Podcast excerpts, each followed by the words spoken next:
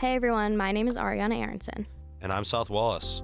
Hey Ariana, did you know that this is my first time co hosting on record? I am aware of that, South, especially since we hired you only a few weeks ago. Oh, yeah, that's right. uh, well, I'm excited to be on with you and get into some of the important goings on here at UVA. The feeling is mutual. This week is an important one here for On Record, as we will dive into the impact Russia's invasion of Ukraine has on the UVA community. We will also share interviews we have had with fellow Wahoos who have strong ties with Ukraine as they share powerful, unique perspectives on how this invasion has affected them. On February 24, 2022, Russia's autocratic leader Vladimir Putin ordered what he labeled a quote, special military operation, end quote, in Ukraine. This special military operation turned out to be a full scale military invasion of its westward neighbor. Since the 24th, Ukraine has been subject to air raids, firebombing, civilian targeting, and cutoffs of important supplies to major cities. Over 2 million Ukrainians have been forced to flee west to avoid decimation. Amid the crisis, the Ukrainian people have also stood against the invading army. Thousands of Ukrainians have returned home to Ukraine, joining those who have stayed back to fight to protect their country. The Ukrainian troops have so far been able to hold the Russian troops back from obtaining key cities such as the capital Kiev. At the same time, the invading army has claimed that they have taken control of southern city Kherson, as well as Chernobyl nuclear complex, the site of one of the largest uncontrolled radioactive releases ever recorded for any civilian operation. In 1986, two accidental explosions at Chernobyl caused large amounts of radioactivity to be released into the air for 10 days, causing serious social and economic disruption for Ukraine as well as Russia and Belarus. With no clear direction agreed upon between Putin and the Ukrainian government, only time will tell how this invasion will end. The whole world has its eyes on the two countries, with NATO in the West firmly on the side of the Ukrainians, and Russia having some global allies as well. Here on ground, students have been paying close attention to the Russian invasion of Ukraine. Whether you pass by the Beta Bridge message that has been present for the past month, touch on the subject in class, attend events such as the Vigil, or simply overhear a conversation walking around grounds, students and faculty alike are choosing to engage with the current state of the world rather than ignore it. That's true, Ariana. On the sixth day of Russia's invasion of Ukraine, March 1st, the university hosted a teach in for students and faculty. The event was standing room only with over 245 students in attendance. There were regional experts assembled to educate others on the quote context and background on the crisis, end quote, and to help our community process the reality of the invasion. These experts included professors and faculty from a range of departments, such as the German Department, History Department, Department of Slavic Languages and Literatures, UVA Center for Russian, East European, and Eurasian Studies, the Politics Department, the School of Public Policy, and a director of the National Security Policy Center. We had the opportunity to speak with one of these experts, Philip Potter, the director of the National Security Policy Center. He's also an associate professor at UVA specializing in foreign policy and international relations. My name is Phil Potter. I'm a professor in the Department of Politics and direct the National Security Policy Center here at UVA in the Batten School of Leadership and Public Policy. In my work, I'm a specialist on war, interstate violence, terrorism, and U.S. foreign policy. So you have a lot of background in the political and policy world. I know that you were a part of the UVA teach-in when it came to the discussion of the Russian invasion of Ukraine.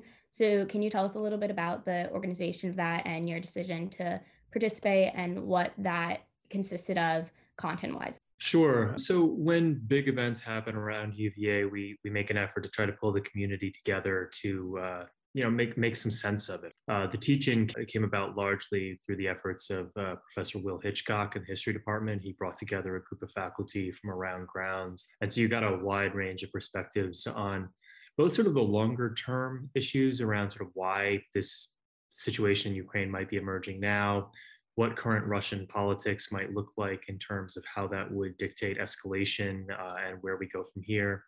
And then those of us on the uh, political science side of things, uh, Todd Sechser was talking about nuclear issues with regard to the conflict. And I spent a certain amount of time talking about escalation scenarios and, and the implications for US foreign policy. For those who didn't attend the teach-in, what details do you feel were like the most important? And uh, was there any sort of response from the students in the teach-in? Were there any interesting questions that were brought up? Yeah, I, I, the students were were super engaged and and were uh, you know frankly had a lot of questions about how bad this could get. When we did the teach-in, it was fairly early in the conflict, and so Uh, there were still a lot of questions about you know how, how big this was going to go uh, how quickly it would go in terms of russia's ability to take over ukraine. Um, and there were a lot of questions about whether this was likely to be something that could draw nato in. Uh, one thing i would say is that since that time you know the, the, the facts on the ground have changed considerably. We're now looking at a situation where it appears that the more grandiose Russian ambitions are not possible, right? It does not look like they're going to be able to quickly take over the entire country, install a new regime. Uh, those things seem to be off the table.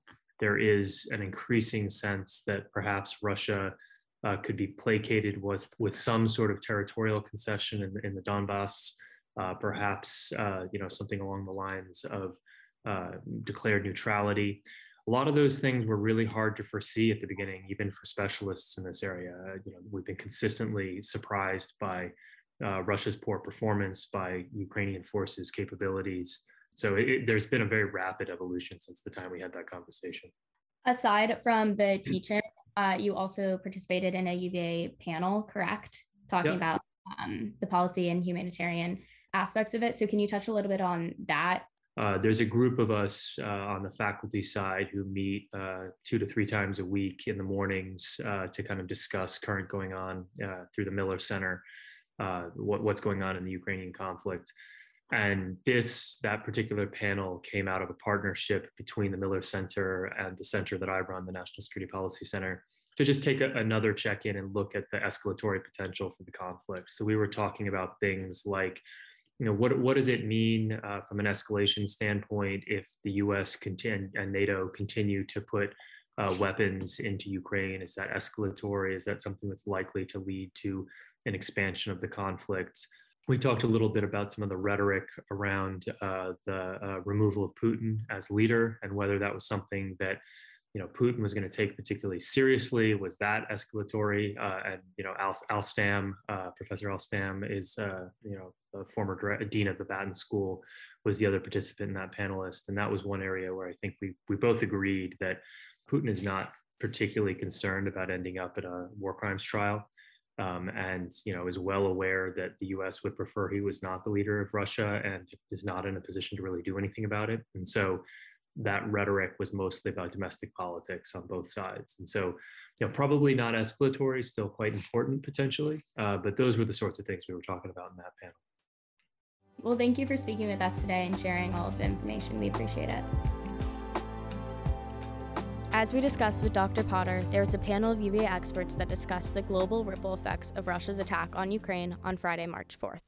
There was a focus on policy, diplomacy, and humanitarian implications. Alongside Dr. Potter was George Foresman, Executive Director and Senior Advisor of the National Security Policy Center, and Kirsten Gelsdorf, the Director of Global Humanitarian Policy. We had the chance to speak with another of these panelist members, Ambassador Stephen Mull, UVA's Vice Provost for Global Affairs. Mull served as the U.S. Ambassador to the Republic of Poland from 2012 until 2015 and U.S. Ambassador to the Republic of Lithuania from 2003 to 2006. Here at UVA, his role as Vice Provost for Global Affairs is to be the primary lead on global relations at the university, where he develops strategic vision, designs outreach, and oversees international activities. Ambassador Mull has been an active voice in our community in other ways, including starting a blog called Crisis in Ukraine. He also shares with us his deep desire to support and educate UVA students. I'm the Vice Provost for Global Affairs here at the university. I've been here for just over three years. I came here after a 36 year career in the U.S. Foreign Service. I spent a lot of my time working in Central and Eastern Europe and on democracy issues, and all sorts of other diplomatic special projects like negotiating on nuclear issues with Iran. For those that might not know exactly what your role is as Vice Provost of Global, for Global Affairs, can you elaborate on like sure. what the so, so, so the, the Provost uh, uh, is the Chief Academic Officer of the university, and I assist him in the international global engagement piece of that. So my office oversees, we have a couple of hundred agreements with institutions around the world for exchanges and research partnerships. I oversee the office that does study abroad programs. Uh, I'm also responsible for the office that oversees our international students. Uh, they've had a real tough time during the pandemic. Uh, Uh, we also have a global research enterprise. We have uh, the Center for Global Health Equity, and I work with the college in overseeing the Global Studies program, which is the most, just about the most popular undergraduate major. We have about 400 uh, students who major in global studies. You guys touch on everything, it seems mm-hmm. like. You mentioned the importance of your role with making sure that international students feel welcome. In the past month or so, with the with the recent events, what has your guys' I guess office or what events have you guys put on in order to make sure that Ukrainian students feel comfortable and supported in the circumstances that they are in. Right. So, so when, when the Russian invasion of Ukraine happened on February 24th, that same week, uh, we were, well, I immediately wanted to find out how many Ukrainian students we have. Because could you imagine if right. uh, your home country was invaded while you're far away from your family? I, you, you, wouldn't be able to sleep, uh, worried about what's going on back at home. So we have seven Ukrainian students that we were able to find out. And so the acting dean of students and I communicated to them that you know we you, know, you must be in so much stress and, and, and, crisis now back home. Please let us know what you need, uh, whether it has to do with you know, financial arrangements, communicating with your family. If you need some accommodation, uh, if you can't concentrate on, on, your schoolwork right now. If you need uh, somebody to talk to, if you need counseling, let us know. We're here for you, and we will help you deal with whatever problems that uh, you're uh, you're having. And then, you know, we sent that out. I thought, you know, it's probably not just Ukrainian students who are worried. What if you were from Russia and you're seeing what your country is being accused of doing? Um, maybe some of our Russian students, we have about 40, 40 41 of them. Uh, and, and, so we sent a, a, message to them also saying, um, look, if you're being harassed because of your nationality, there's no place for that here either. And, and that's a very similar message to our Russian students to let them know that if they need help in dealing with any of the, the blowback from this crisis, that, that we're there, here to help them as well. And then we established, you know, it's important to talk about these things, to communicate about them. We established a blog uh, that we invited students to share their reflections, and, uh, and, and, we've had a few things probably. As we get Ukraine related news, uh, we, we, we, post uh, things. I was just talking to a student the other day whose stepfather is actually Ukrainian, whose business back in um, uh, Ukraine has just been attacked by, by the Russian forces. And so I've uh, suggested that, that she share her stepfather's experience with that, just so people can be aware of, of what's going on. Absolutely. And what's the name of the blog called?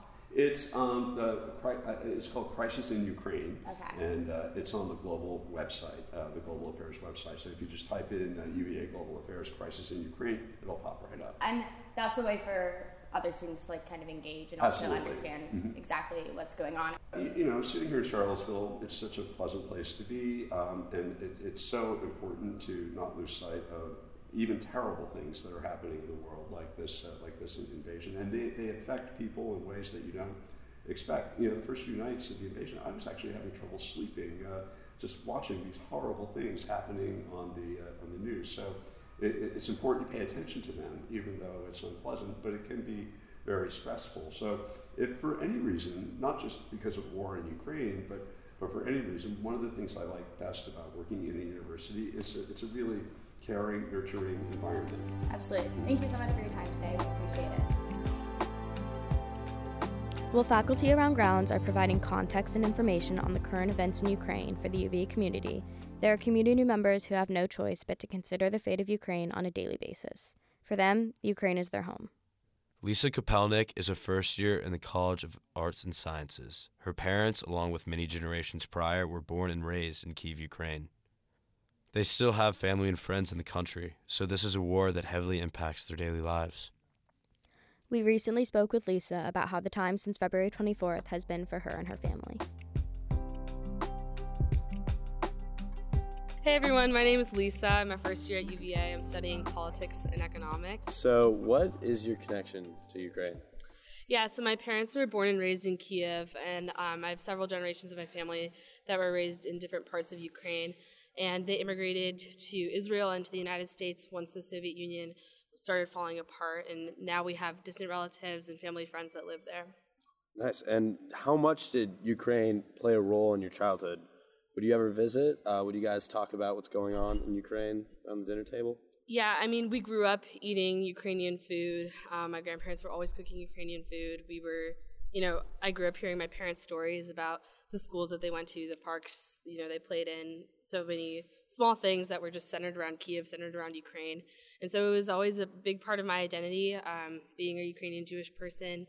And yeah, and I mean, definitely you've seen Russia sort of increase their influence on Ukraine over the last 10 years, ever since, you know, Crimea in 2014. So it's definitely something that we've been talking about a lot more in, in political context too. And now, you know, I call my parents basically every day and we talk about it.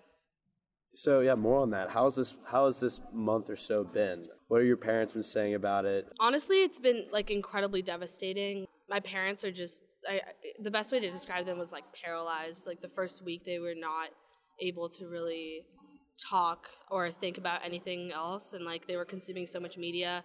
The rest of my family was also consuming so much media, looking at pictures, always on the phone with like relatives or friends, trying to direct aid or do everything that they can and i think they feel really helpless and like i think we all feel helpless because it seems like there's so little that we can do here do you think there's anything that's uh, like that you or your families felt is important that maybe the media isn't really being like talking about enough when it comes to this invasion and are there any stories that you feel like really haven't been told that much yeah i mean overall i I didn't really know what to expect from the media and from students and like the whole world, but the fact that so many people are still talking about it is really like heartwarming to me.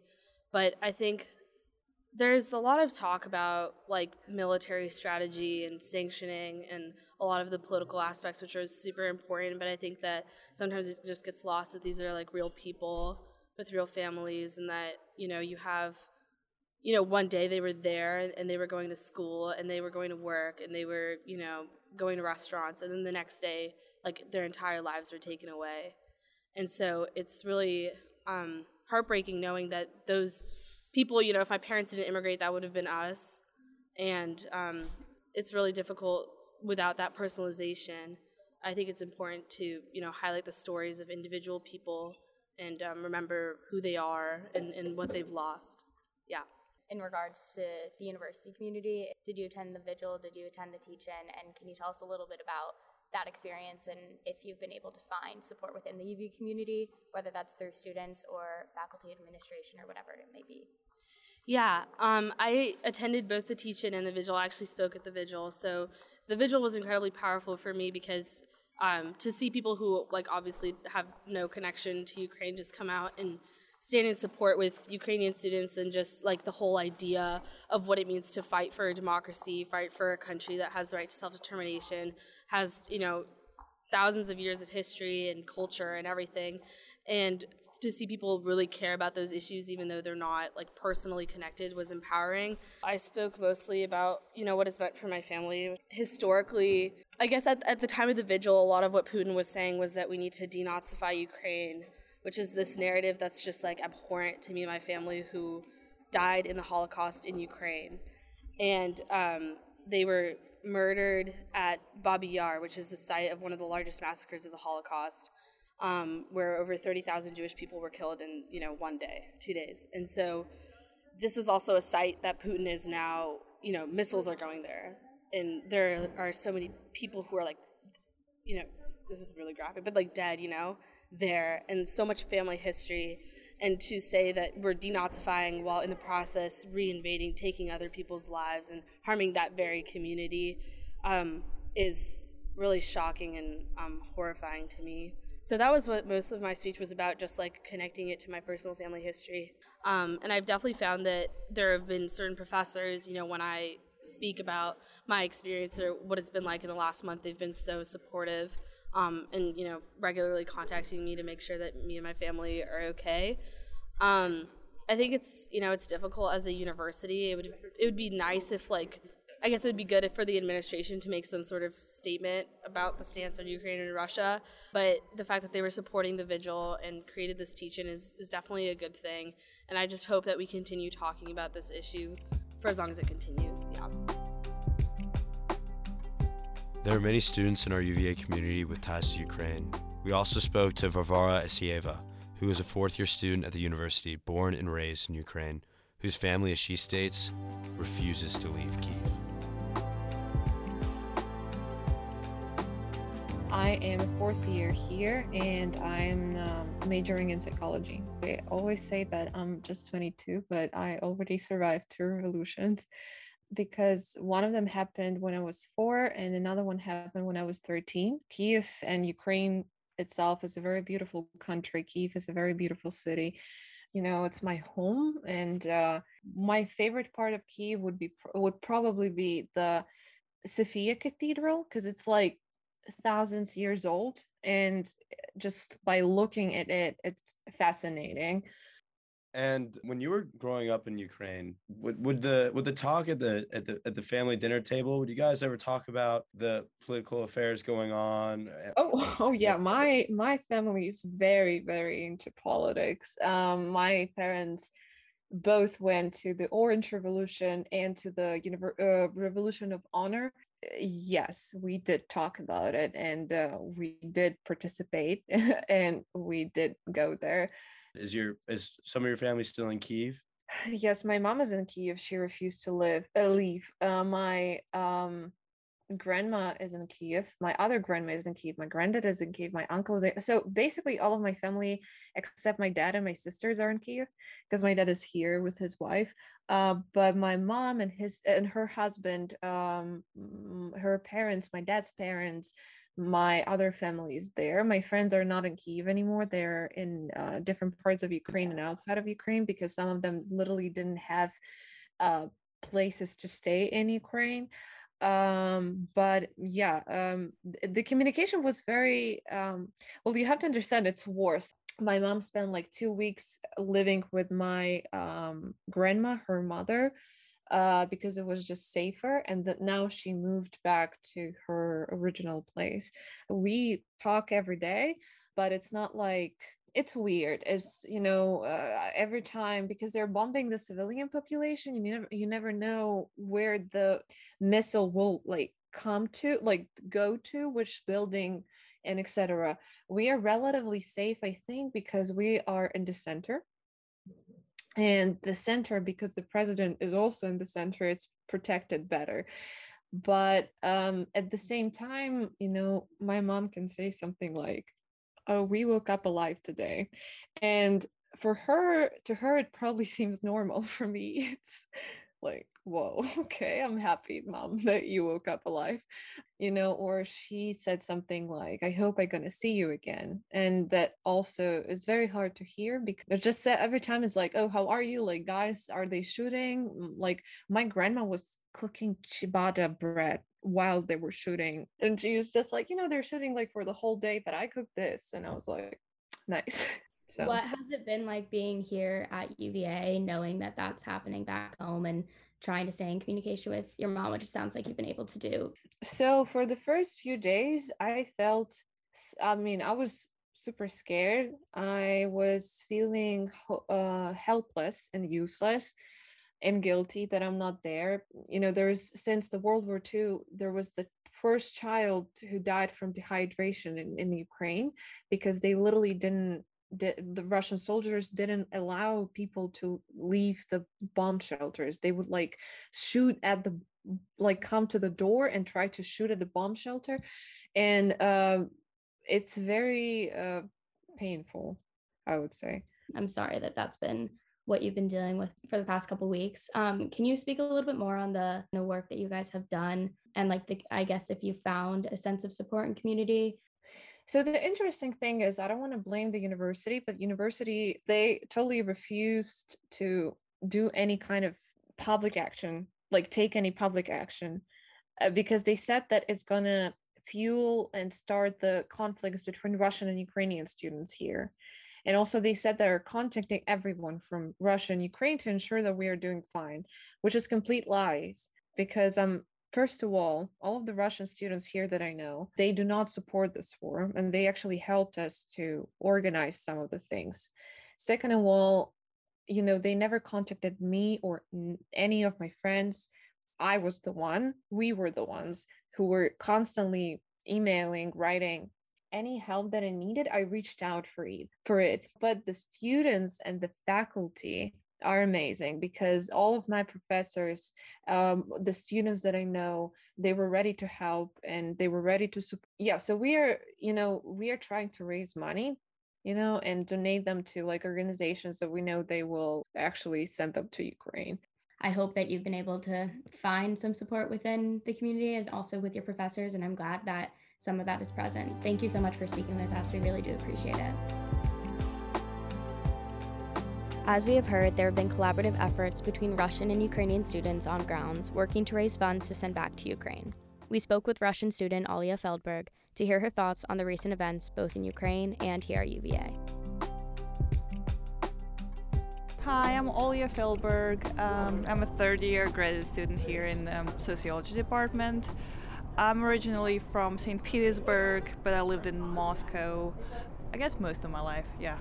Can you talk to us a little bit about what growing up was like there and if the, the political world and if you, that was like a common conversation topic that you guys would engage in? Um, yeah, yeah, it definitely was. I think for me, it all started in 2010, 2011.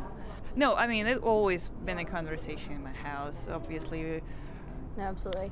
Um, can you tell us a little bit about when you first heard uh, about the invasion and what that was kind of like, and if you were in communication with anyone back home. Yeah, it was way before invasion. Yeah. It was like uh, weeks before, maybe even months before. And I remember talking to my advisor, and I was like, I'm so nervous about this. Because, mm-hmm. you know, there were news about tanks and the right. border for a long, long time. And I remember talking to people, and I guess you always just want to hope for the best, and people are like, no, no, no, that wouldn't happen. That would like economically ruin Russia. That's too crazy.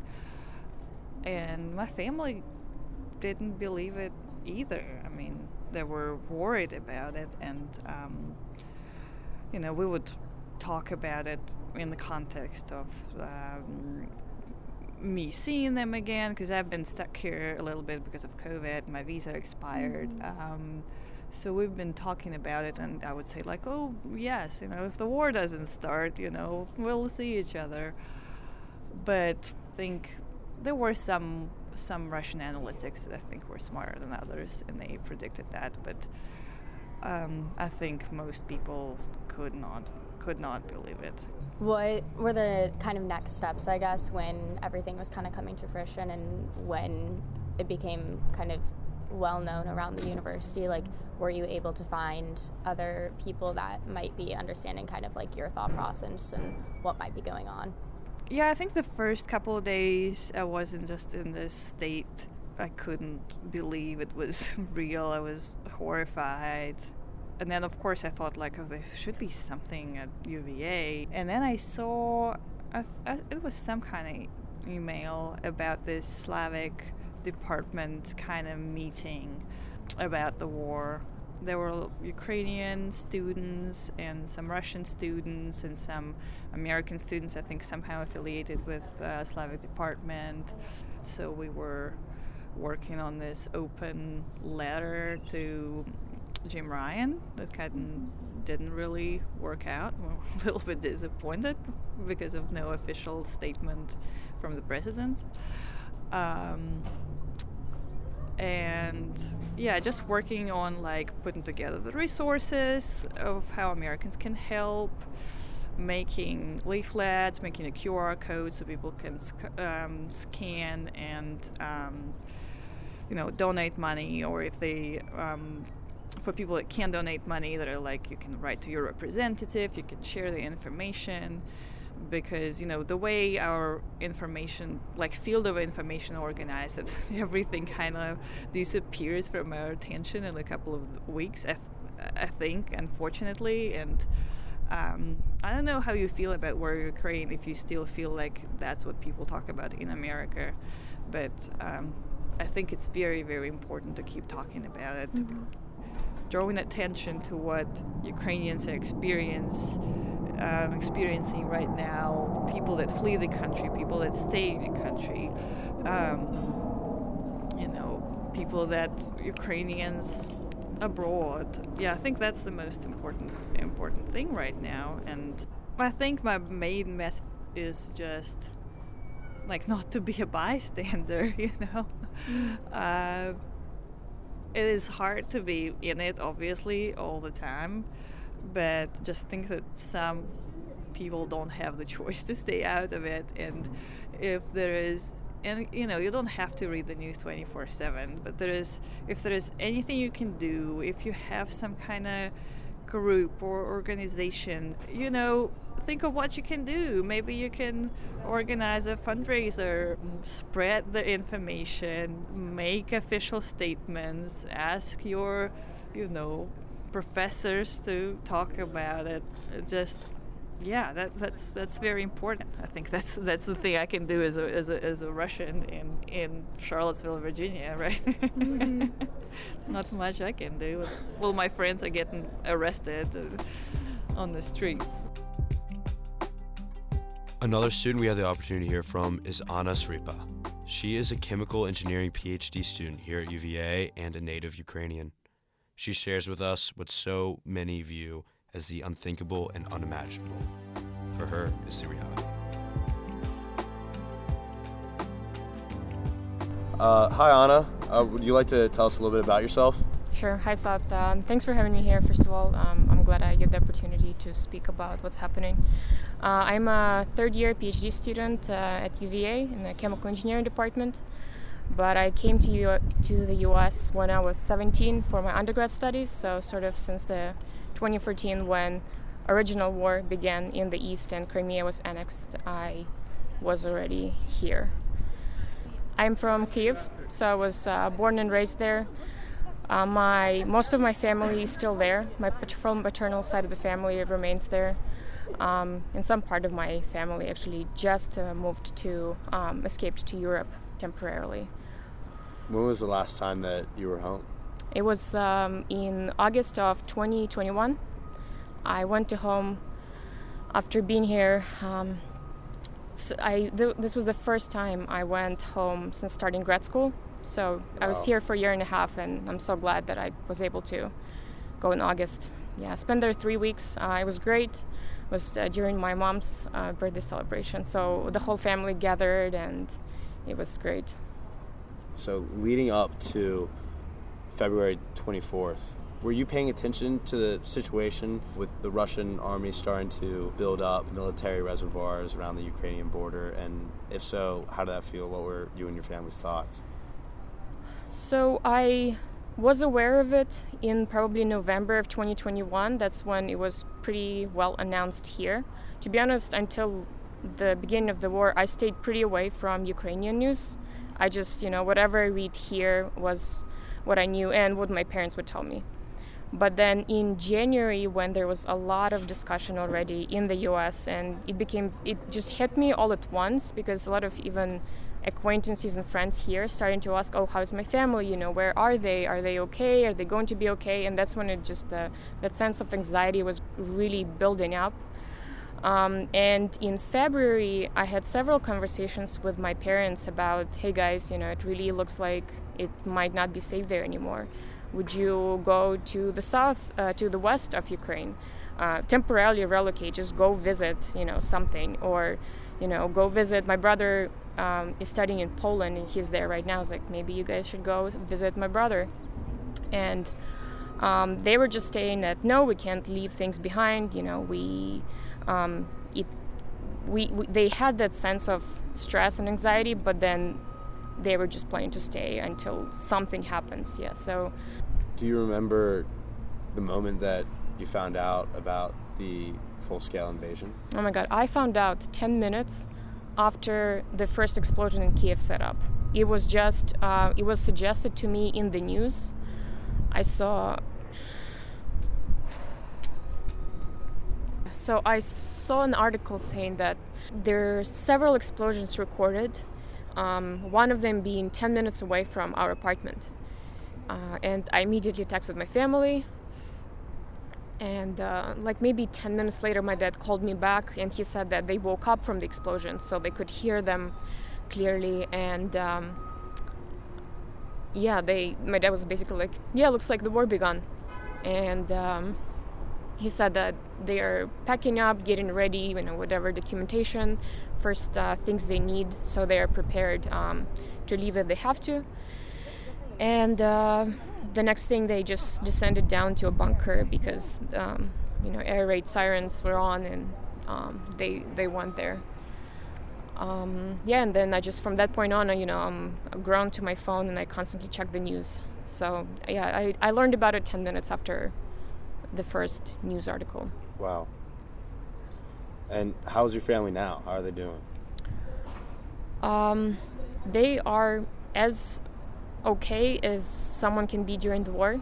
Thank God they have um, housing, they have uh, heat, electricity, um, they have internet. We stay in touch. Know, I get the good morning and good night. I always know that my family is um, alive and are they okay. But this being the 35th day of war, I can just really see the shift in their mental state. It is extremely exhausting and constantly being the stress. And if at first there was a lot of, you know, positive outlook and euphoria because um, we didn't fall down in three days as so many people predicted, and our army is doing still doing well, and with such a huge support from the rest of the world. Um, you know, we were we are clearly not losing the war. That now, after being such a long time, um, it clearly is just really wearing down on their mental state, and just sometimes just painful to hear them, you know, describe how they feel, and yeah, it's it's very disheartening. I I never thought this would happen to my family. My dad did volunteer second day of war, and with him, thank God, I also have constant communication. He texts us that everything's fine, that they're getting humanitarian aid, that they're getting guns, you know, equipment, gear. If he, the first week he volunteered, he didn't have a helmet. All he had was the what do you call the armored plate and the gun and 90 rounds of am- ammo and that's all he was given so we were extremely worried that not being so unequipped for war he was doing it and thank god now you know they they have everything they need so but when we spoke to Stephen Mull he had said that we have a total of seven ukrainian students here at uva were you aware of that number did you know anyone else that might be experiencing like might be able to understand kind of like the situation that you were in and were you able to find those people to connect with and find that support system within I did not know any Ukrainians before this started at UVA, and so far I met two people. Has the overall UVA community been um, receptive and understanding to the circumstances that you're in? I have, when we were drafting a paper, I sent out uh, an email to everyone in the department um, prof- uh, from the faculty, sort of letting them about the paper, the letter, letting know the resources um, where, if they want to, they can help Ukraine and donate, and um, yeah, and just sort of also you know describe that uh, my family is directly affected, and it was great to hear from. I think I got back five people or six people responded to me. So I'm thankful to those who showed me support my advisor, my group, uh, my friends, my boyfriend. I have a community here that's supporting me. Uh, when we spoke earlier, you mentioned that you went to the teach-in. I was wondering if you'd want to share your thoughts on how the teach-in went, if there was anything that struck you. Yes. Um, unfortunately, the teach-in was very disappointing. As it was advertised to me, I thought it was going to give people the context, sort of the why this war happened and what led to it. And what was really missing from that entire conversation um, was that for several centuries now, Russia has been methodically, you know, um, destroying the language, the culture, and prosecuting, killing people who were using it and spreading language or culture.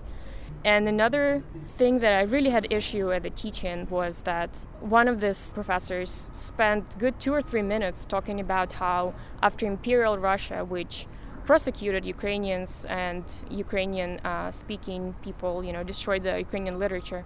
But when Bolsheviks came in, they decided to do something different and promote the culture. And that is also so, so wrong because what was emphasized there is that Bolsheviks promoted the language. However, how come at a teach-in about Ukraine-Russia war you make such a big emphasis at Bolsheviks promoting uh, Ukrainian culture for a couple of years when what follows is a full destruction of the Ukrainian elite and then regular people followed by repopulation of Ukrainian territories by Russians. Yeah, but this is not the first genocide that's been inflicted on us by Russia. So I think it was very important to mention that in the teach-in. However, somehow um, different points were emphasized, and I think that's absolutely inappropriate in this situation. Vigil was two days after the teach-in. I was just really afraid again to put myself in a situation where other people unconnected to it will sort of I will hear these conversations in the background about oh did you hear you know they killed this many people and they blew up this and they blew up that in Ukraine I just that was what was best for me to stay away from it you know sort of help myself to get through it it is great that it was organized I am very thankful to all the communities there you know uh, be be aware of what you say about Ukrainians like I personally sometimes get very offended when I hear people complaining about gas. Like I just I would rather not hear those complaints. I have some other issues happening in my life and these type of problems are just not something I can sympathize with. Well, thank you for coming on and yeah, speaking with thank us. Thank you. Today. Thank you guys.